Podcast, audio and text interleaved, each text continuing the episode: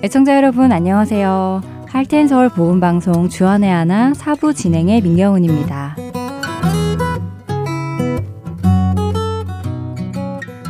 예수 믿고 복 받으세요 라는 말씀 많이 들으셨지요? 길거리 노방전도 하실 때 많이들 사용하시는 말씀이기도 하고요. 저도 교회 다니기 전에 많이 들어보았던 말이기도 합니다. 그런데 예수 믿고 복 받으라고 할 때 그 말을 하는 사람이 의미하는 복과 그 말을 듣는 사람이 생각하는 복은 같은 복일까요? 성경에서 의미하는 복과 세상에서 의미하는 복의 개념은 엄연하게 다른데 말입니다. 전도하는 사람이 예수 믿고 복 받으세요 라고 할 때의 의미는 예수님을 구주로 영접하시고 사망에서 생명으로 옮겨지는 복을 받으세요 라는 의미일 것입니다. 그러나 하나님을 모르는 예수님을 모르는 세상 사람들이 그 말을 들을 때는 예수님 믿고 잘 먹고 잘 살고 만사 형통하는 복을 누리세요 라는 의미로 받아들이지 않을까요? 저도 처음에 그랬으니까요. 그런데 처음에는 그랬다 하더라도 그런 줄 알고 교회에 왔다고 하더라도 성경을 읽고 주님을 알게 되면 이제는 변해야 할 것입니다. 예수님을 믿는 목적 말입니다. 첫 찬양 함께 하신 후에 말씀 계속 나누도록 하겠습니다.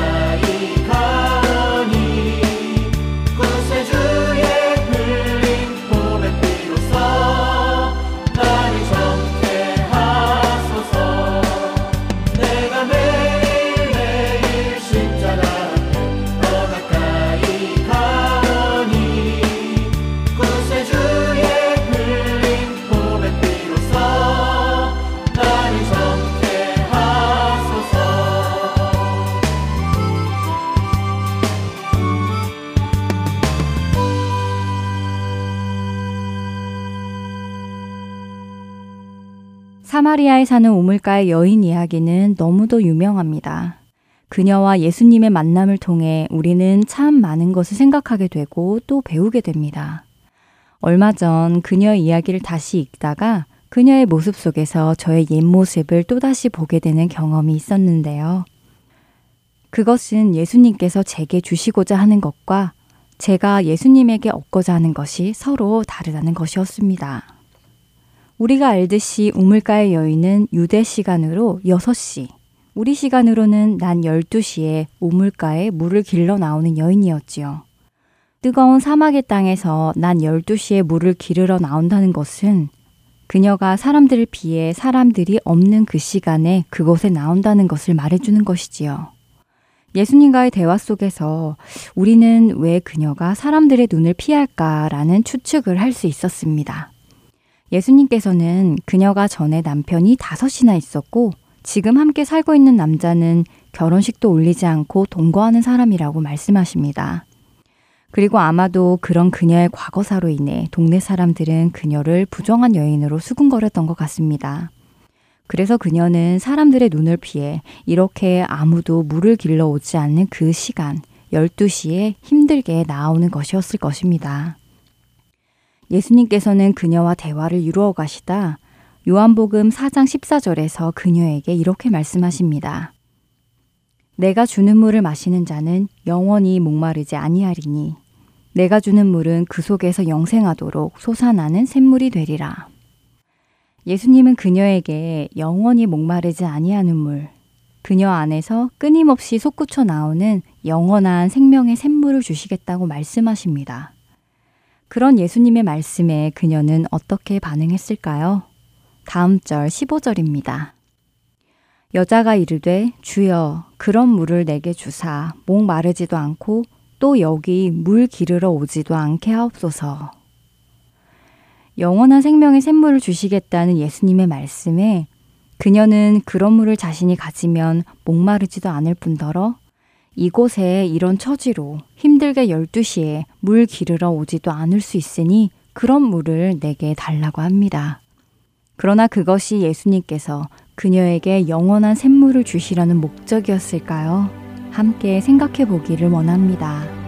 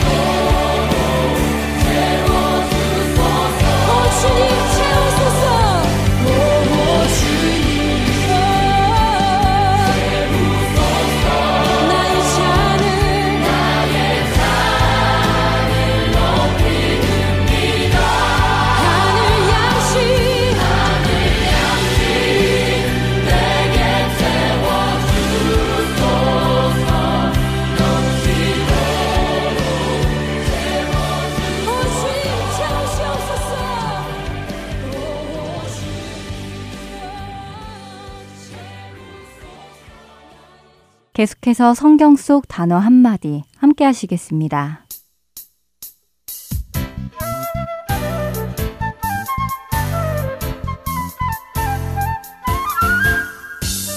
여러분 안녕하세요. 성경 속 단어 한마디 진행의 이다솜입니다. 성경 속 단어 한마디는 교회에서 자주 사용되지만 그 뜻을 명확히 알지 못하거나 혹은 세상에서는 쓰이지 않는 생소한 의미를 가지고 있는 단어들을 한 주에 하나씩 택하여 여러분들과 함께 나누는 프로그램입니다.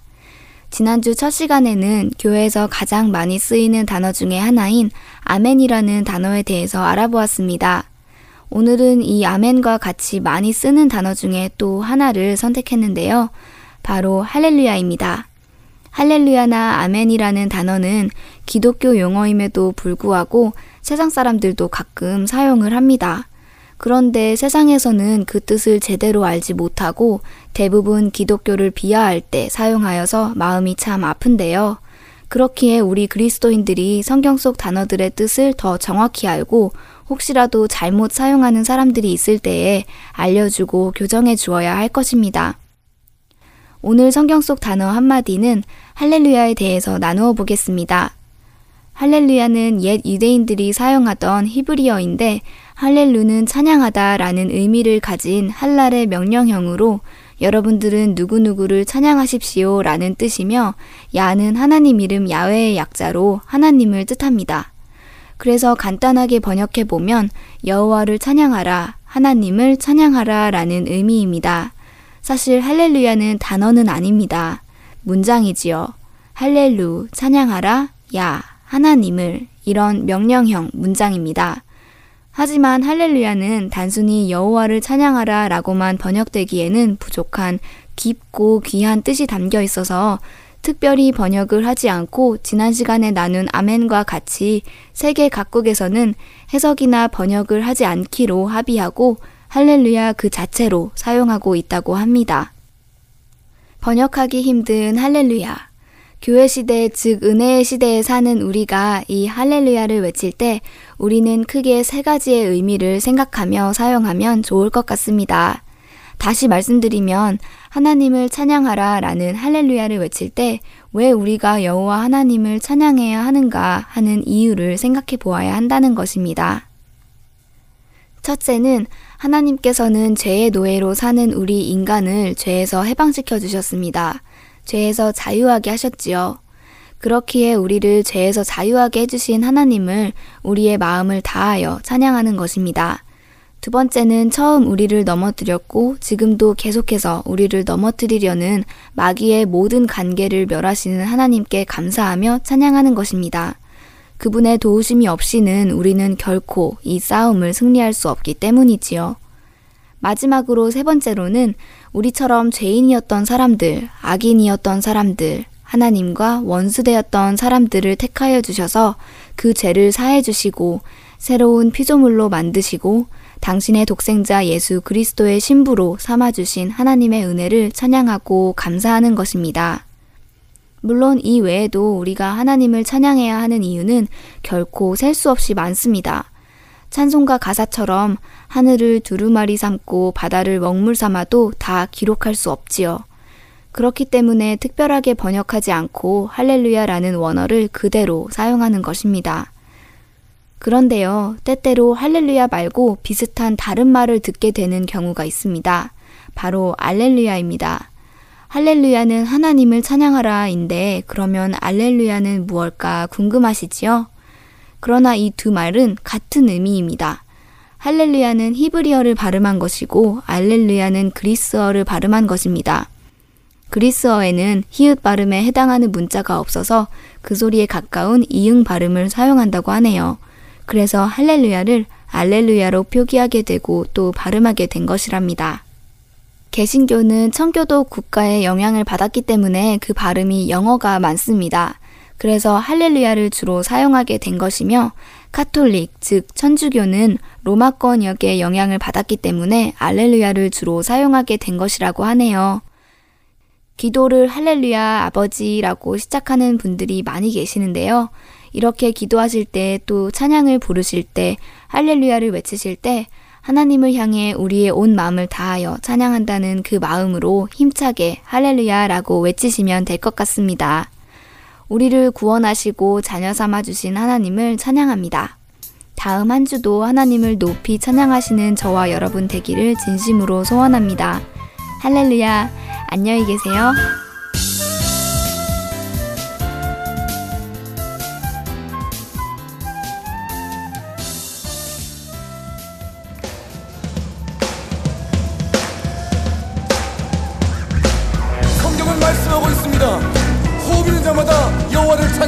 합시다. 전심으로 찬양합시다. 선포합시다. 할렐루야 그 성소에서 찬양하며 그 권능의 궁창에서 찬양할지어다. 그의 능하신 행동을 인하여 찬양하며 지극히 광대하심은 점차 자양할지어다.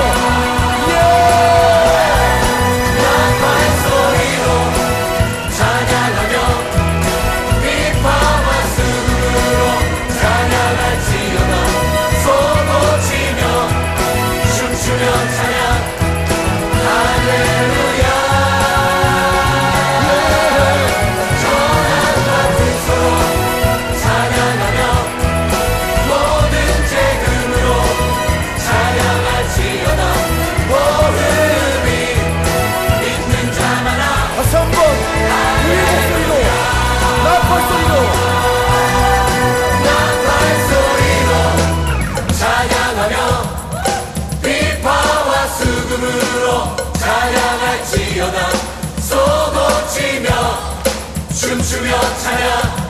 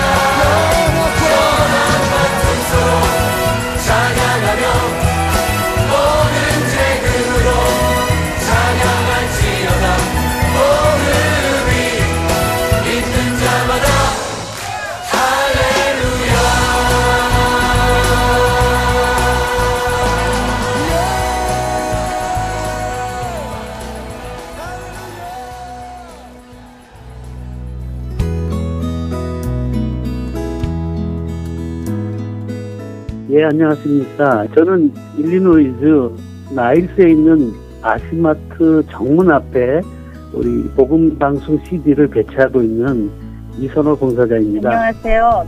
멤피스 테네시 타겐샵 오리엔탈 마켓을 하는 김종순입니다. 네, 저는 버지니아 세나빌 지역의 김영배입니다. 안녕하세요. 뉴저지 포트리에서 최준석 자원봉사자입니다. 예수 그리스도의 구원의 복음은 복음을 전달받은 사람들을 통해 끊임없이 전해져 갑니다. 여러분도 복음의 전달자가 되실 수 있습니다. 복음 전파 사역에 동참하실 분들은 전화번호 602-866-8999로 연락 주시기 바랍니다.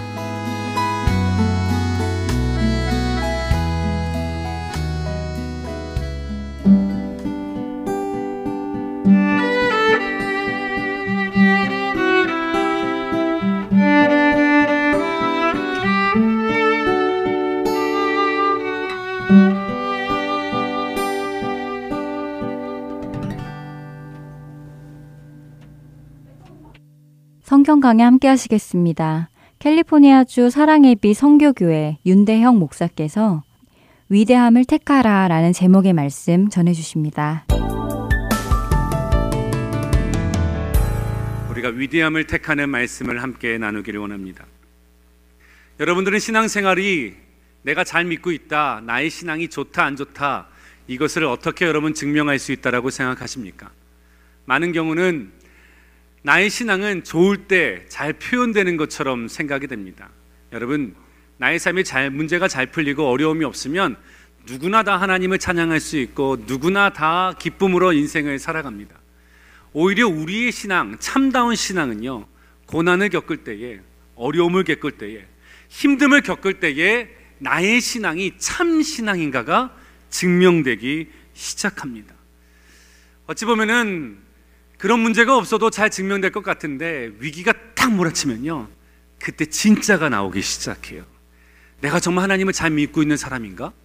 내가 정말 하나님을 잘 따르고 있는 사람인가는 고난의 순간들 겪어보면 그때 아, 내가 정말 하나님 앞에 믿음의 삶을 살지 못하는구나.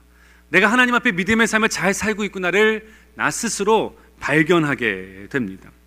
그래서 선배 목사님들이 이런 얘기를 후배 사역자들한테 한 적이 있어요. 이런 얘기를 했습니다. 결혼하기 전에 신앙은 신앙이 아니다. 이런 얘기 들어본 적 있습니까? 처녀의 믿음은 믿음이 아니다. 이런 얘기도 있었어요. 왜냐하면 결혼하면 바뀐다는 거예요. 불신자 남편을 만나면 완전히 바뀌고 장동건처럼 잘생긴 그런 예수 안 믿는 사람 만나면 믿음 버리고 그 사람 따라가는 거고 뭐 형제들도 마찬가지고요. 그래서 결혼 전의 신앙은 신앙이 아니다. 근데 저는 결혼 전에 있었던 청년들을 사역한 적이 있었거든요. 그때 그 말을 듣고 나서 아니다. 결혼 전의 신앙도 참다운 신앙이고 결혼 후에도 얼마든지 신앙생활 할 수 있다. 나는 그 믿음을 가지고 청년들을 잘 말씀을 가리켰는데 그 말이 틀리지 않다는 것을 가끔 볼 때가 있습니다. 이 청년의 시절, 대학 시절에 정말 인생을 하나님께 드리고 열방을 위해서, 나라를 위해서 드렸던 그 청년이 한순간 이상한 놈탱이를 만나면서 믿음이 완전 까먹는 것을 본 적이 있고요. 그렇게 열방을 위해서 드렸던 그 인생이 결혼하고 나서 아니면 살면서 인생의 어려움을 딱 겪는 그 순간부터 하나님은 어디 계시냐는 거예요. 그러면서 그 온 하나님의 마음을 품었던 그 형제가 한순간에 너무나 평범하게 살아가고 있는 모습을 볼 때도 있습니다. 우리는 내가 신앙생활을 잘하는 것을 평탄한 길이 있으면 나는 신앙생활을 잘한다라고 생각할 때가 많습니다. 여러분, 과연 그렇습니까? 평탄한 길이 있으면 내가 신앙생활 잘하는 거고 어려움이 있으면 내가 신앙에 문제가 있는 건가요? 아닙니다, 여러분. 우리가 신앙생활을 정말 잘하고 있는데도 불구하고 우리의 삶에 이 순탄하지 않은 일들을 우리가 겪게 됩니다. 근데 세상 사람들은 살면서 어려움을 겪으면 이렇게 얘기합니다. 이거 내 팔자라고, 내 팔자라고, 업보라고 받아들여야 된다. 다 그렇게 사는 거야 라고 말하지만 예수 믿는 사람은 믿음 생활하다가 이 땅을 살다가 어려움과 고난을 만나면 절대 우리는 그 문제 앞에서 운명이다, 팔자다, 내 업보다라고 이야기하면 안 된다는 것입니다. 왜냐면요. 저와 여러분의 인생에 걸어가는 길 가운데 고난과 어려움과 이해할 수 없는 순간의 그 무거운 짐들 가운데는요, 그 고통에는요, 하나님의 뜻이 있다는 겁니다. 하나님의 계획이 있다는 거예요. 그렇기 때문에 우리는 고통과 고난을 만나도 우리는 그 안에서 끝났다고 말하는 것이 아니라 그 안에 하나님의 뜻이 있다. 하나님께서 이루고자 하시는 계획이 있다라고 우리는 선포하고 나아가야 된다는 거예요. 여러분 제자들이 요한복음 9장 2절에서 한 맹인을 데리고 오면서 그 랍비라고 예수님을 칭하며 이렇게 묻습니다. 이 사람이 맹인으로 난 것이 네 죄로 인함이니까 자기 오니까 그의 부모니까 예수께서 대답하시되 이 사람이 그 부모가 죄를 범한 것이 아니라 그에게서 하나님이 하시는 일을 나타내고자 하심이라 뭡니까? 이해할 수 없는 문제지만 너가 봐야 되는 것은 뭐냐면 그 가운데 하나님의 계획이 있다는 거예요. 하나님의 뜻하시는 바가 있고 하나님께서 나타내고자 하시는 하나님의 뜻이 있다는 겁니다. 고난을 만났습니까? 어려움을 만났습니까? 위기를 겪고 있습니까? 그때마다 어휴 안 됐어라고 말하는 것이 아니라 우리 스스로에게도 마찬가지고 그 사람에게도 마찬가지고 그 고난 가운데 고통 가운데 하나님의 뜻이 있습니다. 라는 믿음의 눈을 가지고 이야기하고 나누는 것이 필요합니다. 한 형제가 아파서 제가 병원에 신방을 간 적이 있었습니다. 갔더니 그 형제의 여자친구가 와 있더라고요. 근데 그 자매는 제가 복음을 전했고 예수를 믿으라고 그가 산 소망이라고 어, 나누는 과정 가운데서 자기 신분을 얘기했습니다. 아, 저는 어, 불교입니다. 그런데 그 불교가 뭐 제대로 표현 못하고 불교 가운데서도 이단이 있대요. 이단 불교가 있다고 합니다. 여러분 그거 알고 계셨습니까?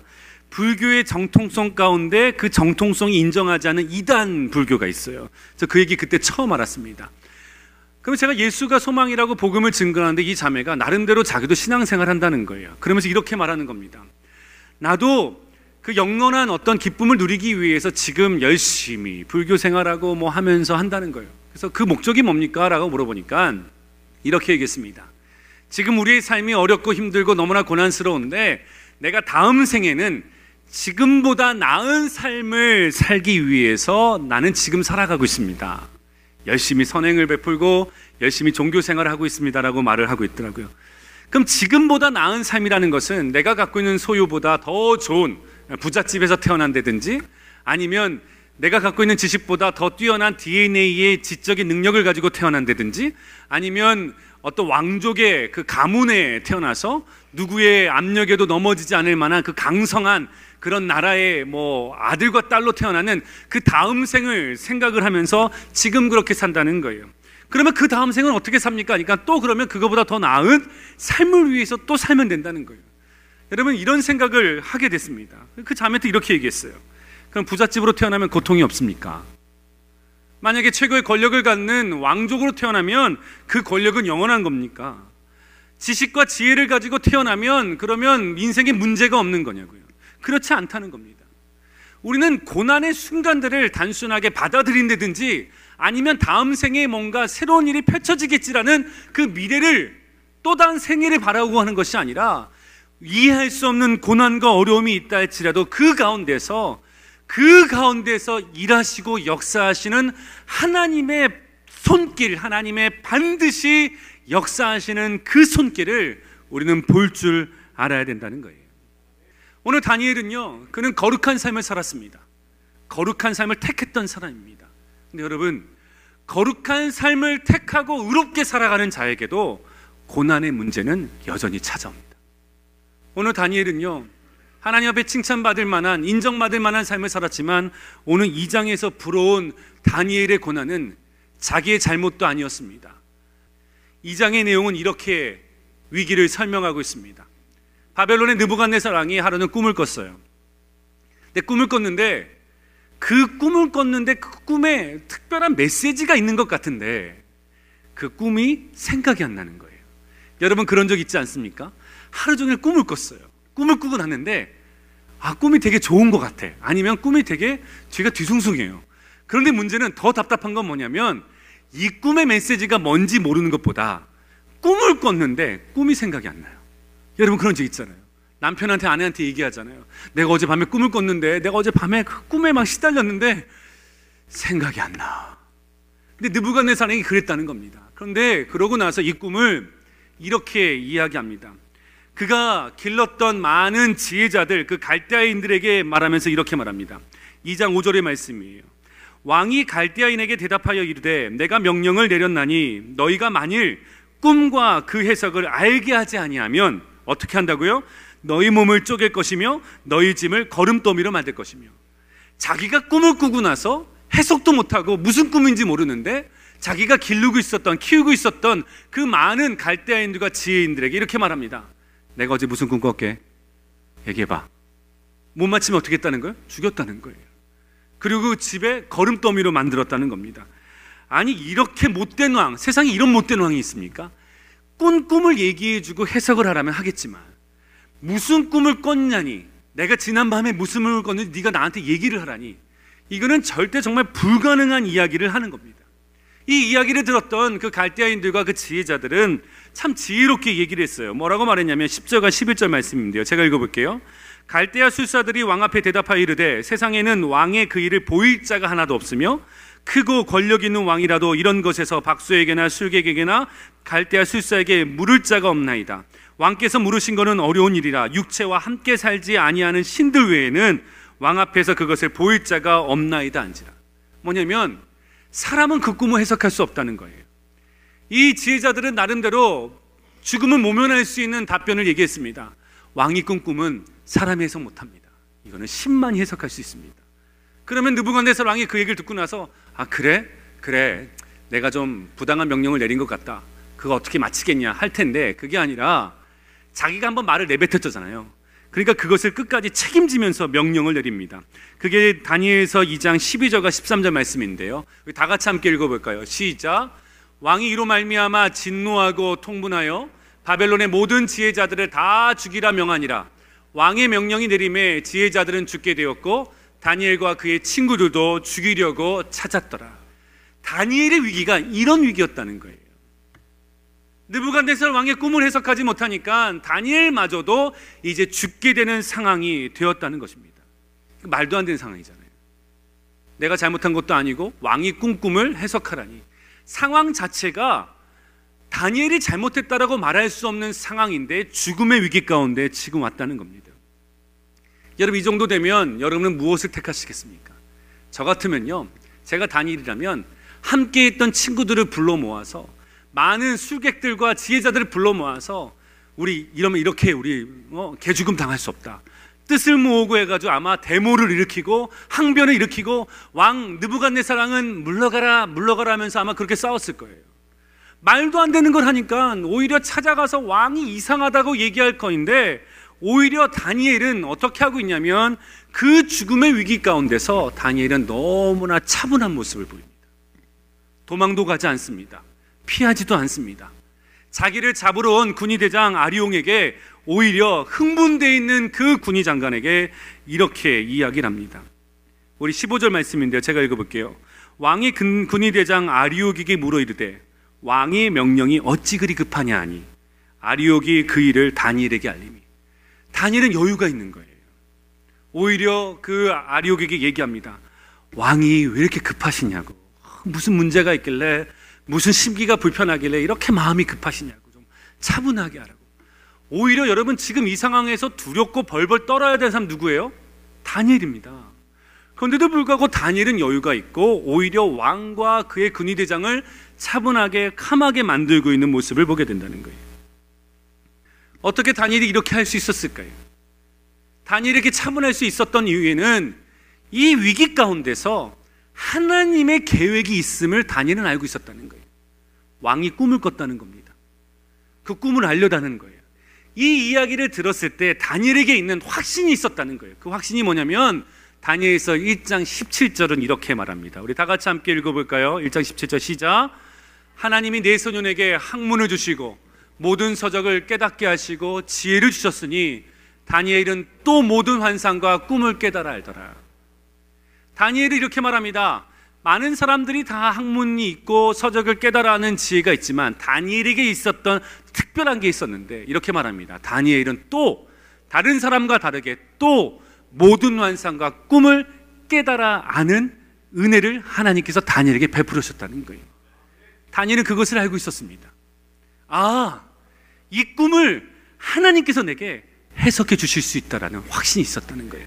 왜냐하면 본인이 기도할 때마다 내가 그런 은사가 있고 나에게 그렇게 가르쳐 주신다는 것을 다니엘은 알고 있었기 때문에 나를 통하여 무엇인가 하나님께서 행하고자 하신다는 확신이 다니엘에게 있었다는 거예요. 그러니까요, 다니엘은요, 그 죽음의 순간 가운데서도 내가 왕께 나가기를 청합니다. 왕에 나아가서 다니엘은 이렇게 부탁을 합니다.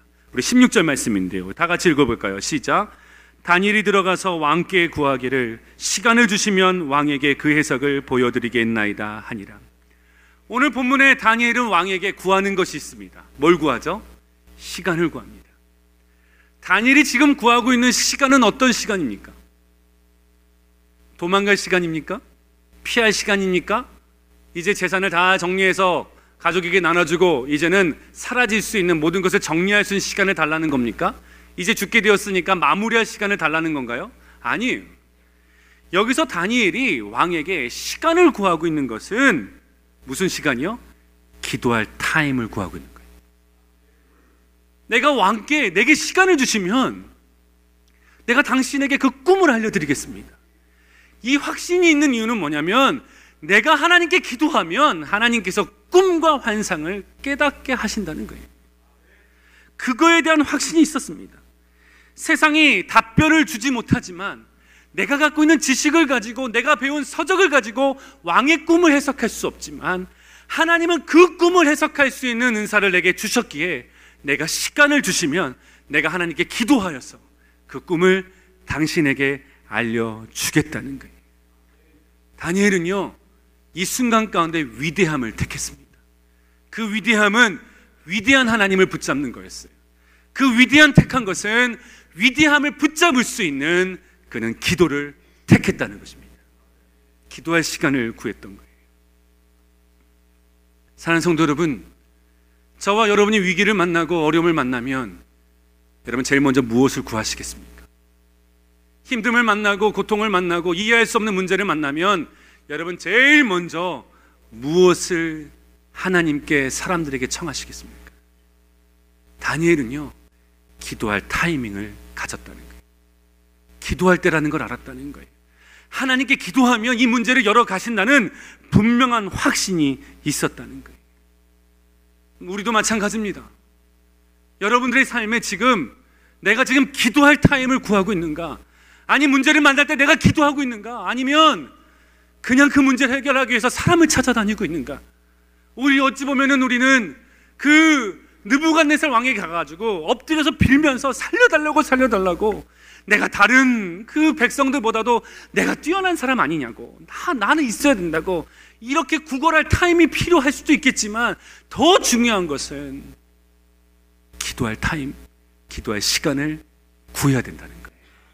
기도해야 된다는 겁니다. 그것이 위대함을 택하는 길이에요.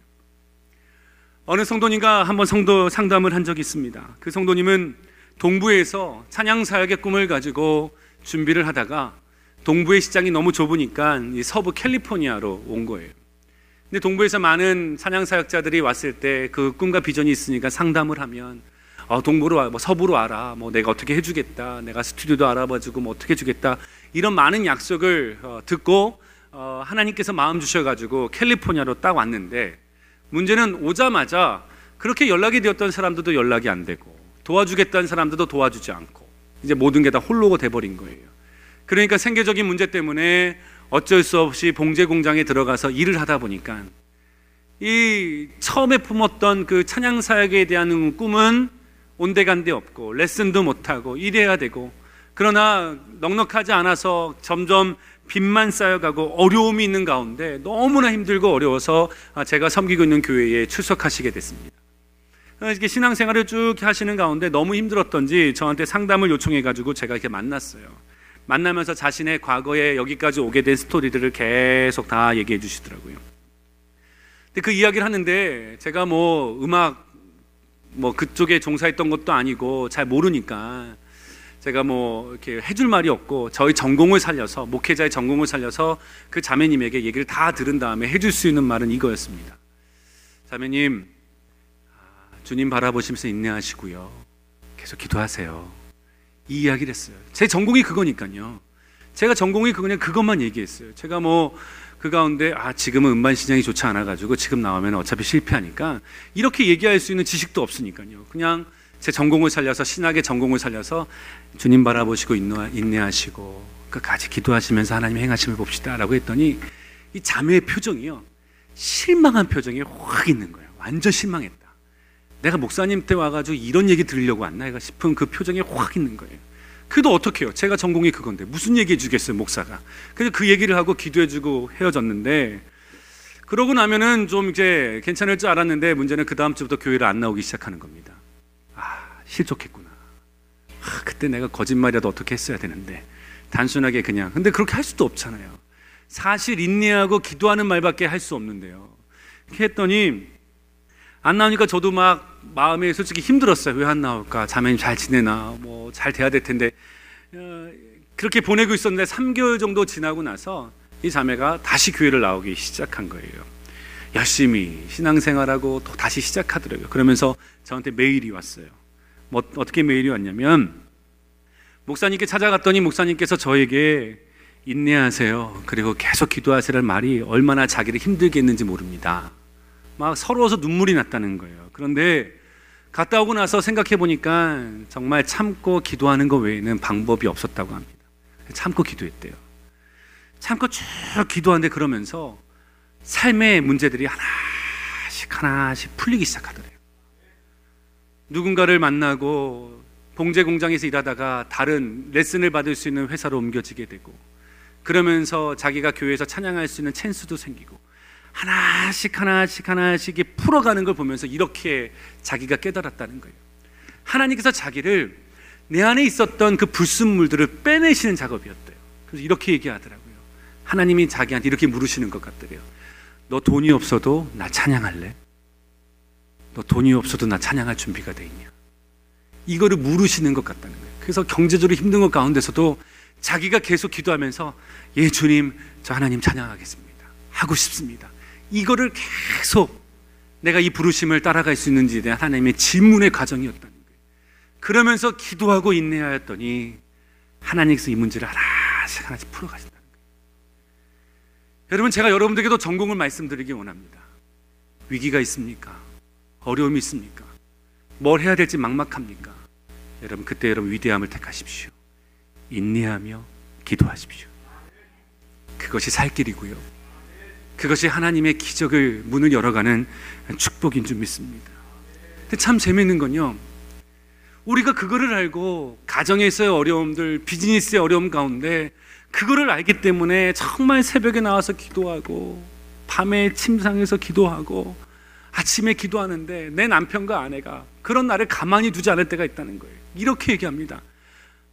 기도하고 있는데 아 지금 기도만 하고 있을 거냐고 뭐도 해보라고 어떻게 좀 해보라고 이런 아내와 이런 남편의 이야기 들어본 적 있습니까? 신분의 문제가 어려움이 생겼어요. 경제적인 어려움이 생겼어요. 자식이 문제가 생겼어요. 인생에 어려움이 생겼어요. 그래서 정말 너무나 막막해서 하나님 앞에 기도하는데 옆에 있는 사람들이 이렇게 말합니다. 기도하고 있는 우리에게 야 당신 정말 기도하는 것 보니까 하나님께서 길을 열어 주실 거야가 아니라 지금 기도만 하고 있으면 어떻게 하냐고 지금 어떻게 좀 해보라고 해보라고 해보라고 오히려 기도하고 있으면서도 다른 무언가를 해야 될 것처럼 우리가 생각할 때가 있다는 거예요 여러분 기도는요 하나님이 일하시는 시작입니다 사람이 일하면 사람이 일할 뿐이지만 사람이 기도하면 누가 일했습니까? 하나님이 일하기 시작하는 거예요. 세상 사람들은 그런 우리를 보면서 지금 그럴 때냐고 하겠지만 여러분에게 말씀드립니다. 지금 그럴 때입니다. 기도할 때예요. 여호와 하나님의 능력을 붙잡을 때입니다. 어두울수록 힘들수록 고통에 있을수록 고통의 문제를 해결하시는 예수 그리스도 앞에 어둠에 빛을 주시는 하나님 앞에 간절한 마음으로 간절한 마음으로 기도해야 된다. 영국의 피해 영향이라고 불렸던 그 메리는 개신교의 핍박을 하기 위해서 스코틀랜드를 함락시키기 전에 그 메리 여왕은 이렇게 얘기했습니다. 나는 스코틀랜드의 어느 10만의 정예 군사보다 기도하는 존 낙스의 기도가 더 무섭다. 기도가 더 무섭다는 거예요. 맞습니다, 여러분. 기도는요, 하늘의 하나님의 능력을 내가 가져다 쓰는 거예요. 그 능력이 내게 임하기 시작하는 거예요. 문제는요, 우리가 구하지 않기 때문입니다. 야고보서는 이렇게 말합니다. 너희가 얻지 못함은 구하지 아니하며. 에이든 토저는 이렇게 얘기했습니다. 너의 인생의 문제에 어려움이 계속되고 너의 인생의 문제에 변화가 일어나지 않고 네가 하는 일들마다 사람이 변화되지 않고 여전히 그렇게 있는 이유는 한 가지로 정리했습니다. 기도하지 않기 때문이다. 너가 기도한다면 하나님은 일하기 시작한다. 기도해라. 오늘 본문에 보십시오. 다니엘은 그 능력을 알았습니다. 그렇기 때문에 하나님께 기도했고 뿐만 아니라 그의 새 친구들에게 기도를 합니다. 기도를 청합니다. 우리 17절 18절 말씀 제가 읽어보겠습니다. 이에 다니엘이 자기 집으로 들어가서 그의 동무 하나냐와 미사엘과 아사랴에게 그 일을 알리고 하늘에 계신 하나님이 이 은밀한 일에 대하여 불쌍히 여기사 다니엘과 친구들이 바벨론의 다른 지혜자들과 함께 죽임을 당하지 않게 하시기를 그들로 하여금 구하게 아니라 하나님의 응답의 확신이 있으니까요 그의 친구들에게 나아가서 이렇게 말합니다. 내게 하나님께서 은혜를 베풀어 주시고 국률이 여겨 주시고 그 꿈을 알 수 있도록 지혜를 주시고 뿐만 아니라 그래서 죽임을 당하지 않게 강구하고 있습니다. 다니엘은요 여기에서 실제적으로 왕 앞에 설 때에 다니엘이 있었던 두려운 마음을 표현합니다. 죽임을 당할 것 같았다는 거예요. 죽임을 받을 것 같았다는 거예요. 내가 죽지 않기를 구하고 있습니다. 그의 친구들에게, 그의 동역자들에게 구하고 있다는 거예요. 여러분, 우리가 기도의 능력을 알고 하나님이 역사하심을 안다면 여러분들은 여러분의 믿을 만한 믿음의 동역자들에게 그 기도 제목을 알려야 돼요. 근데 이민자의 삶을 살다 보니까요. 어떨 때는 내가 문제를 만나고 어려움 만나는 것을 참 부끄럽게 여길 때가 있어요. 얼마나 제대로 못했으면 이렇게 사업이 힘들어졌을까?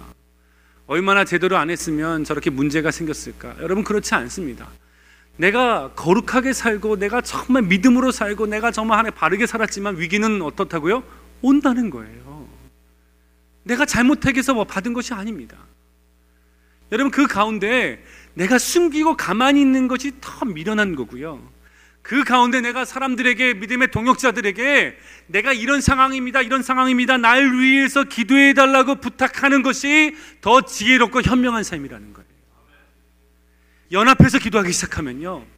하나님은 우리 가운데 계시기 때문에 우리의 기도에 응답하기 시작하는 줄 믿습니다. 연합해서 기도해야 되는 거예요. 구역에서 함께 기도해야 되는 거예요.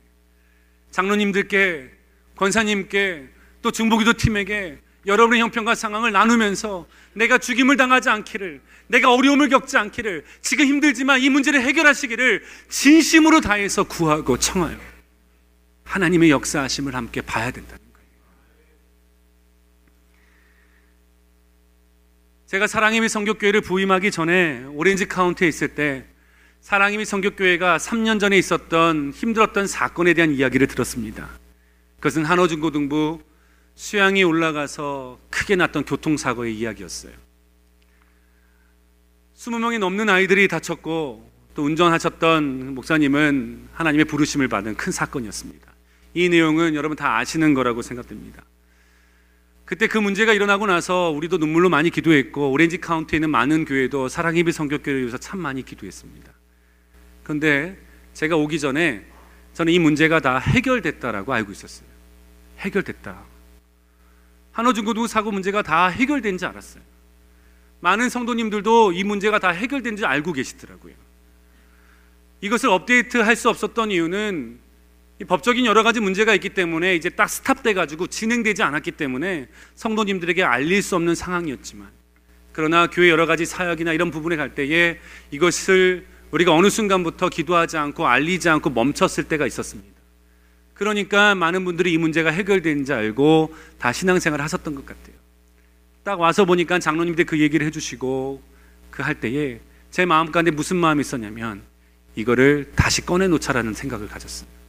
그 당연히 말씀드렸습니다. 장로님, 우리 이제 다시 기도하기 시작하십시다. 많은 분들이 다 해결된지 알고 있더라고요. 주변에 있는 많은 교회도 그렇다고 알고 있습니다.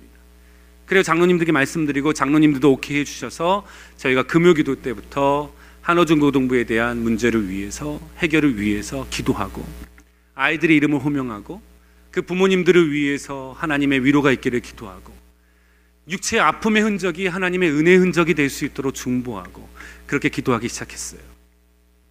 이제 언젠가 여러분들에게 이것을 오픈할 날이 옵니다. 한어중고등부 아이들의 그 부모님들이 얼마나 힘드셨을까요? 우리 아이들이었습니다. 우리 성도님의 자녀였고 우리 가족들이었어요. 그러나 이 가정 가운데 너무나 많은 어려움이 있어서 떠나신 분도 있고 견딜 수 없어서 나가신 분도 계셨어요. 우리가 이제 기도하기 시작하면서 그분들의 마음을 녹여주시기를 우리가 아무리 손을 내밀고 찾아가도 그 힘든 마음을 어떻게 녹여줄 수 있겠어요? 우린 기도하는 것 뿐이었습니다. 하나님 도와주옵소서. 아이들의 마음을 녹여주시고 인생의 아픔의 순간들을 이길 수 있도록 이 일을 통하여 하나님께서 존귀하게 쓰임받는 자녀와 그 가정 되게 해달라고 얼마나 기도했는지 몰라요. 우리가 연합하고 기도하기 시작하니까요. 그 자녀들의 인생에 그 부모님의 마음에 하나님께서 은혜를 주기 시작하시고 교회를 생각해 주시고 우리를 배려해 주시고 어찌 보면은 그분들이 그 많은 우리 가족들이 이해해 주시고 받아들여 주시고 그래 교회를 위해서 희생해 주시고 헌신해 주시는 그 일들이 일어나기 시작했던 거예요. 얼어붙었던 마음이 녹아지기 시작하고 이제는 하나씩 하나씩 풀려가고 있습니다. 저는요 이걸 이렇게 생각해요. 우리가 한 마음으로 기도하기 시작했더니 하나님께서 열어가기 시작하는 거예요. 여러분의 인생도 마찬가지입니다. 이제 믿음의 동역자들과 함께 기도하기 시작하면요. 하나님께서 이 문제들, 여러분의 인생에 있는 모든 것 가운데 하나씩 하나씩 풀어주시는 그 은혜가 반드시 있을 줄 믿습니다. 오늘 본문에 보십시오. 다니엘과 그의 친구들이 기도하기 시작하면서 19절에 이렇게 이야기를 합니다. 이에 이 은밀한 것이 밤의 환상으로 다니엘에게 나타나 보임에 다니엘이 하늘에 계신 하나님을 찬송하니라. 이에 이게 뭡니까? 다니엘과 그의 친구들이 이에 기도하게 시작하기에 은밀한 중에 환상 가운데 하나님께서 다니엘에게 보여주기 시작했다는 거예요. 기도하기 시작하니까 위대한 것을 택하기 시작하니까 위대한 능력이 임하기 시작했습니다. 사는 성도 여러분, 저와 여러분이 지금 순간에 무엇을 해야 될까요? 지금이 기도할 때입니다.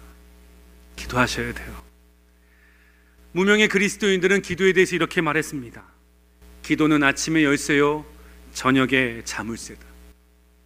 기도로 아침을 시작하고 기도로 하루를 마감해라. 하나님께 너의 인생을 지켜주시고 보호하여 주실 것이다.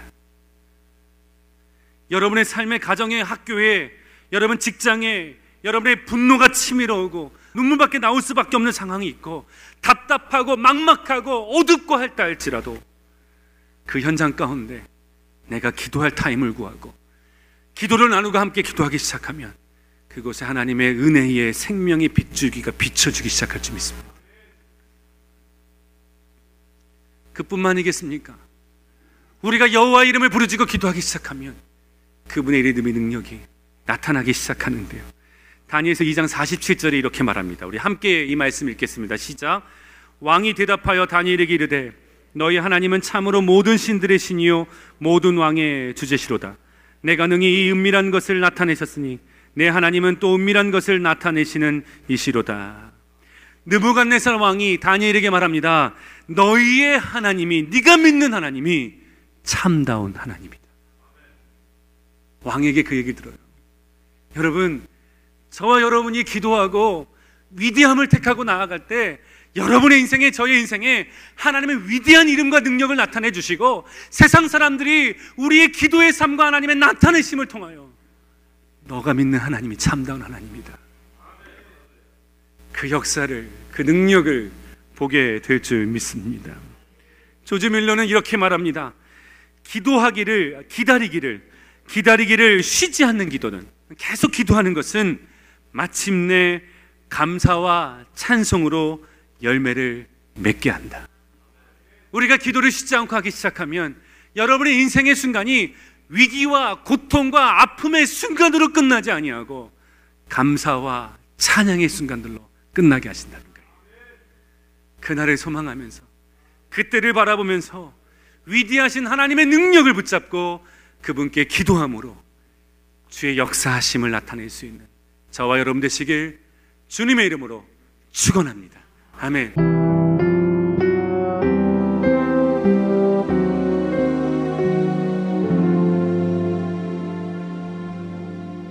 주 날개 밑 내가 편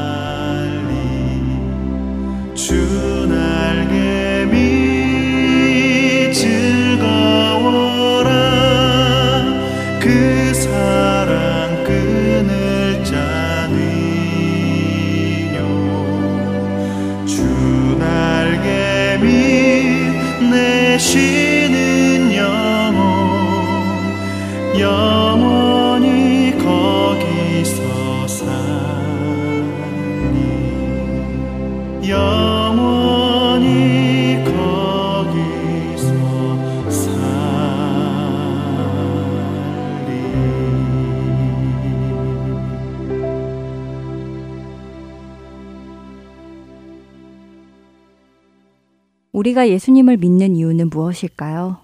이 땅에서 내가 하고 싶지 않은 일을 하지 않을 수 있기 위해서일까요? 혹은 내가 피하고 싶은 일을 피할 수 있게 되기 위함이 아닐런지요. 그녀는 우물가에 물 길러 나오는 것을 몹시 괴로워했었습니다. 그것은 물 깃는 것이 힘들어서가 아니라 그녀의 처지 때문에 다른 사람들 앞에 나서기가 불편했기 때문일 것입니다. 그러나 예수님께서 그녀에게 해주신 것은 그녀가 더 이상 물 기르러 나오지 않게 되게 해주신 것이 아니었습니다. 예수님께서 그녀에게 해주신 것은 그녀가 더 이상 사람을 피하지 않게 해주신 것이었습니다. 그것은 그녀의 환경이 변해서 그렇게 된 것이 아니었습니다. 그녀가 변해서 그렇게 된 것이었습니다. 예수님을 만난다는 것은 바로 이런 것이 아닐까요? 내 환경이 변하는 것이 아니라 바로 내가 변하는 것. 예수님을 통해 내가 원하는 것을 이루는 것이 아니라 예수님을 통해 내가 하나님께서 원하시는 모습으로 바뀌어 가는 것. 그것이 우리가 예수님을 만나는 목적이 아닐까 생각해 봅니다. 여러분은 어떤 이유로 또 어떤 목적으로 예수님을 만나셨는지요? 또 무엇을 원하고 계시는지요? 돌아보는 우리 모두가 되기를 소원합니다. 지금까지 주안의 하나 사부 함께 해주셔서 감사드리고요. 다음 시간에 뵙겠습니다. 안녕히 계세요. 빈들의 마른 풀같이 시들은 나의 영혼 주님의 허락한 성령 간절히 기다리네 가물어 메마른 땅에 단비를 내리시듯 성령의 단비를 부어 새 생명 주옵소서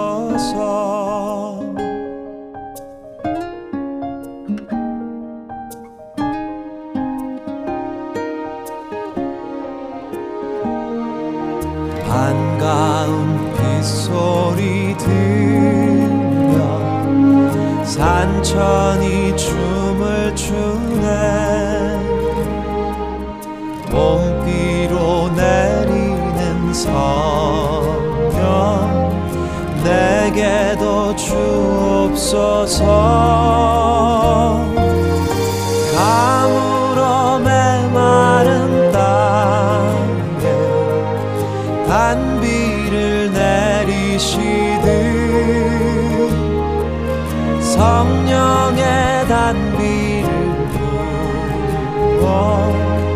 새 생명 주옵소서